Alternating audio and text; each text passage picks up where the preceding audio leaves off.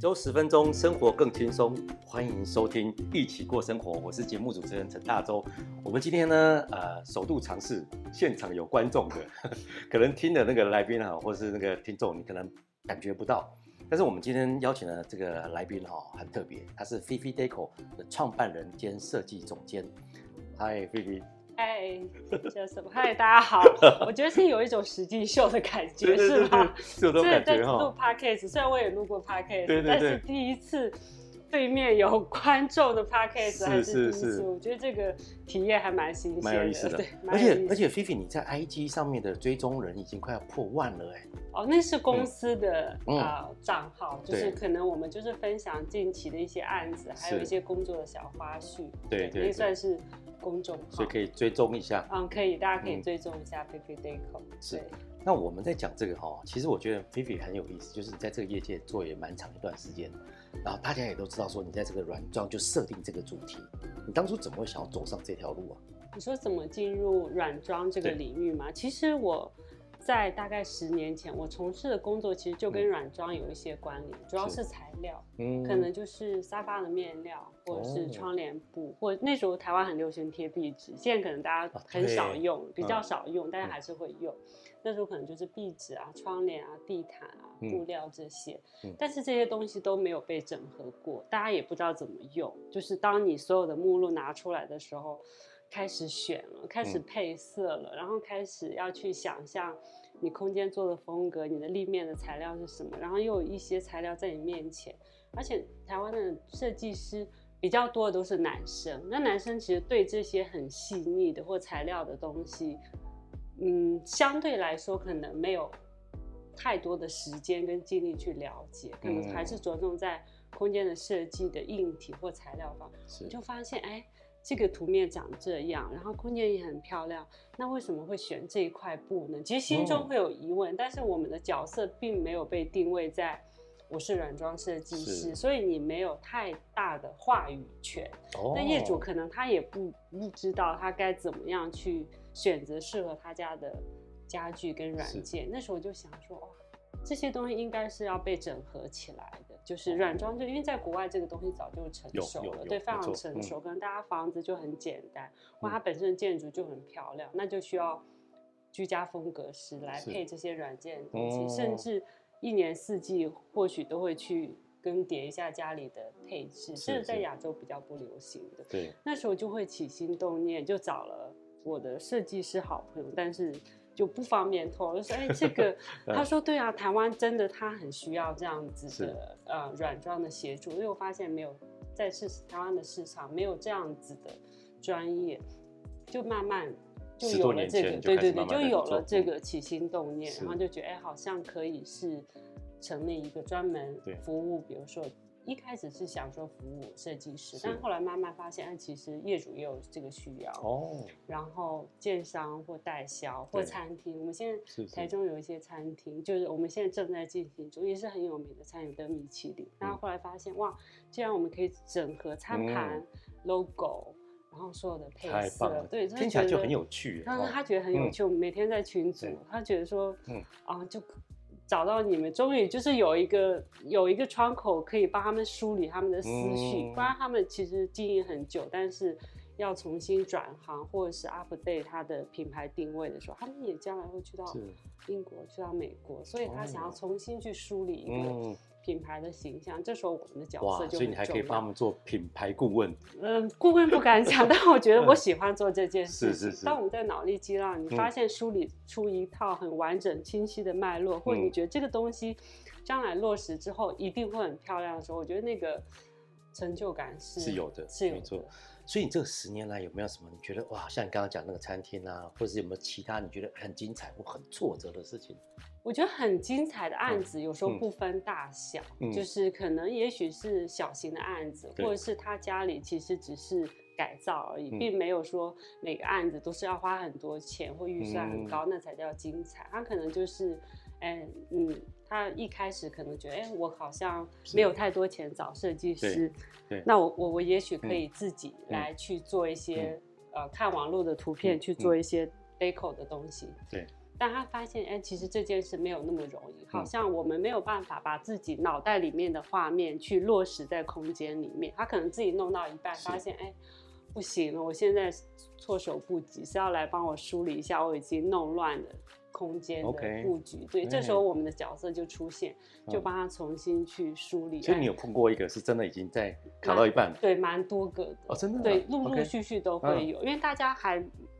呃，现在网络资讯很发达，再加上你自己要找这些资源，不像以前就相对容易很多。嗯、他觉得，哎、欸，或许我可以自己来，我也可以，以一找就找到。而且其实也很 有很多人在教学，不是吗？YouTube 就会教你怎么样去做。呃，刷油漆啊，怎么样去配地板，嗯、甚至教你怎么样从淘宝订系统。我我这个我蛮惊讶的，为什么可以从淘宝订系统柜回来自己组装？但是 这真的有这件事情，我我自己也觉得哇，好像有了网络之后，大家真的是无所不能。但这里面就可能欠缺了很多比较专业的，对专业的成分在里面。那当然，你如果觉得你可以承担。嗯，最后的结果也是可以去玩啊。其实这个过程是蛮享受的，嗯、因为说不定你创造出一个属于你自己独一无二的。想想看，挫折好了。哦，挫折，挫折，因为呃，公司目前的形态已经相对成熟了，嗯，再加上我个人的心态是成熟吗？还是说年纪到一个阶段？你呢？问我挫折，我想说好像。没有特别感受到什么样的挫折，你说不被认同算挫折吗？我觉得那只是大家看事情的角度不同，那个是。可以被沟通，或者是情绪可以被解决。我觉得他好像对我们来讲，也许对同事来讲那是很大的挫折，但对我来讲，我觉得那不算挫折，那只是我们彼此的认知的观念跟想法不同，但是经过沟通协调或实实践之后，我们可以找到一个平衡点。所以我觉得挫折是什么？挫折是管理嘛。如果这样讲的话，当你可能公司在台北或在台中的时候，你要去管理同事，你要照顾他们的情绪，或你要去照顾客户，嗯，或是你要提升自己，跟人有关的，对，跟人有关的东西，嗯，我觉得反而比较容易有挫折。有时候想说啊。我不想管了，就是 也许会有某一个时刻会有这种心情，会会 真的，因为我是有经过一些设计师，他不是人的问题，他就是挫折，就是收不到钱，哦，或者是这个业主就是一直改一直改，可能我们算幸运吧，嗯嗯，收不到钱，先收了钱，也不是，就是大家都可以照程序或照那个步骤去。给钱没有收不到钱，嗯，但是一直改，我觉得都会有，不管做设计、室内设计或软装设计，都会被改。我觉得这个改如果只最后会是好的，我觉得我们都是愿意的。是是，有时候会同事说，嗯，当然被调整当下，你一定会觉得为什么被否定？我说人都有防卫性，嗯，当我被否定的时候，我也会竖起来，就。明明就很好，我说那你有没有想过？哎，改过之后发现，其实他的想法也蛮棒的。其实我们是一起脑力激荡出一个更好的东西。对、嗯，所以你一开始有防卫性，完全可以接受；或你有情绪，觉得哦，我已经改那么久，你现在要改掉。但当最后你发现，哎，他改了一点，然后我们自己坚持一点，出来那个成果其实是一加一大于二的。嗯，那就是最棒的成果。所以你本身就有期待，他们可能会。会对你有不同的期待，或者是他们有不同的立场，所以你反而心态也比较健康。对，我有这个心理准备。嗯、然后当你是开放的心态的时候，对方反而愿意尊重你的想法.就也会说：“哎，如果你有什么想法，也可以提出来。嗯、或许我们 miss 在一起，它可能会变成一个更好的东西。当然，嗯，他们委托你就信赖你的专业，他在你感受到你足够专业的这个过程，他。会很少去改你的东西，因为他发现你帮他思考的很周全，嗯，你可能去了解他的定位，也知道他除了软装之外，他需要的价值是什么，嗯，不是只是啊放完这个东西就结束了。你会告诉他说你在创造空间跟人互动这个过程，或对他品牌有什么影响？对，对，不是单单在讲某一个物件，而是在讲整体的时候，我觉得大家很少再去。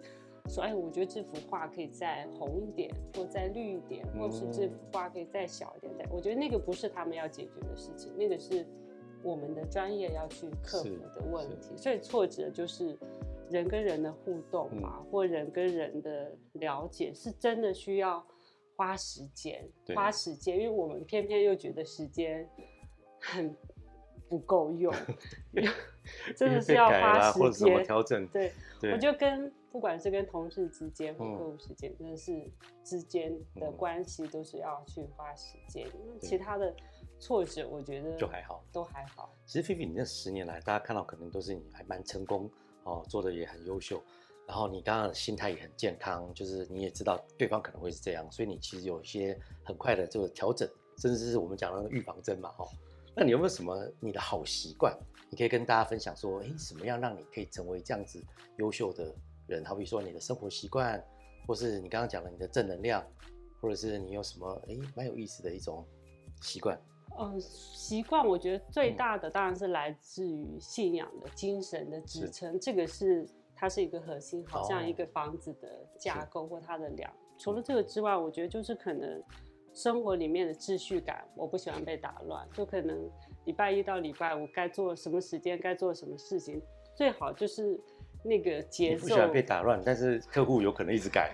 我觉得那个是另外一件，就自己你会告诉自己 啊，我早上要做什么，那是自己可控的。我觉得不可控的外在因素，我们都不要让它影响我们太久。嗯，因为你今天要改我的东西，这个是我不可控的。哦，对。但我可控的是我自己的心情，跟我面对这件事情的态度，这是我可以。可以掌握的，我觉得哦，你今天你要改，我可能可以跟你沟通之后，然后你给我一个时间，没关系，我也许我可以给你一次改的机会，两次改的机会，可能三到四次可能就不一定了。对，可能就是会用其他的方式来跟你沟通了。对，那其他刚刚讲到秩序感，就是可能有节奏性的生活。是，那可能再来是我自己觉得应该是仪式感吧，就可能重视啊生活里面的细节，我觉得那个是。让人觉得舒压跟放松，或者是觉得哎、欸，生活里面其实还蛮美好的。嗯，因为这些美好，我觉得它有点像是抵抗我们面对挫折跟压力时候的能量，就是它很像拉扯。当你感受够够细致或够呃敏锐的时候，你比较有办法去释放这些外在的压力。不然我们就觉得生活的。好像焦头烂额，好像很忙碌，或者是很焦躁。我觉得焦躁跟焦虑已经是我们现代几乎每个人都会出现。当我们讯息多的时候，或发现后面好多事情没做，其实都会，任何人都会觉得，就是会有一些焦虑跟焦躁。但怎么样跟情绪和平共处？我觉得。所以你怎么舒压呢？舒压吗？对，你有什么事情？我看到你会运动嘛？运动当然就是最最好舒压的一个方式。我觉得沉浸。跟就讲的，因为心流嘛，去年或这几年大家一直就你找一件事情，是你做做这件事情的时候，你可以很专注或很放松。我觉得那个是舒压，反而不是觉得哎，我专注在做某一件事情的时候我很累。可是你发现哦，那个时刻你好像只专注在那，比如说插花，我就很喜欢，或者是。嗯，煮菜当然主菜是要在放假，你不能待会还有其他事情，你可能就会很忙。那因为我喜欢拍照，就我可以花好多时间一个角度左上下左右全部拍。我觉得拍照的过程也很舒压，你们可以试试看，因为你的脑袋跟眼睛一直在想说，我哦三角构图好，拉黑小太阳，然后你就会在那研究到底。这个角度跟那个角度到底有什么不同？然后你会发现，哎，你记录下来的某一个画面，对，你还蛮喜欢的，okay. 对，你就觉得，哎，那一刻还蛮感动。这些事情虽然都很小，然后听起来很微不足道，但对我来讲，我觉得那是让我感受生活比较幸福的时刻。哇，真的很好哎！我觉得你有一个仪式感、秩序感，对，好，然后很好的信仰，然后稳定，然后又有很好的舒压的方式，拍照、运动，然后。健康的这个心态，这很不错。我觉得这也是让我们很多人可以听了以后觉得说，也可以学习的一个方向。那你有没有欣赏谁？好比说，你在这个这个工作的这个道路上面，你觉得哎，这个人真的是我很欣赏的一个 role model，一个成功人士或一个榜样。我觉得欣赏的人很多，嗯呃，业内的我就不太好，就是每个都举例子。但我觉得我自己的呃生活。的启蒙老师或美学，嗯、我觉得反而是蒋勋，哦、就他对生活的态度、对物质的追求，或对于社会的关怀，或者是各种生活的细节，是我觉得带给我很大的嗯。呃能量，或者是是我一个比较在早期，比如说他有什么讲座或他的书，我都会特别一直去 follow。哦、我觉得是我一个算是导学生导师吧，或者是他对于生活的一些看法。对，他觉得哎，嗯、呃，你可以难过的时候你可以哭啊，哭本身就是舒压，甚至他认为的美可能是跟。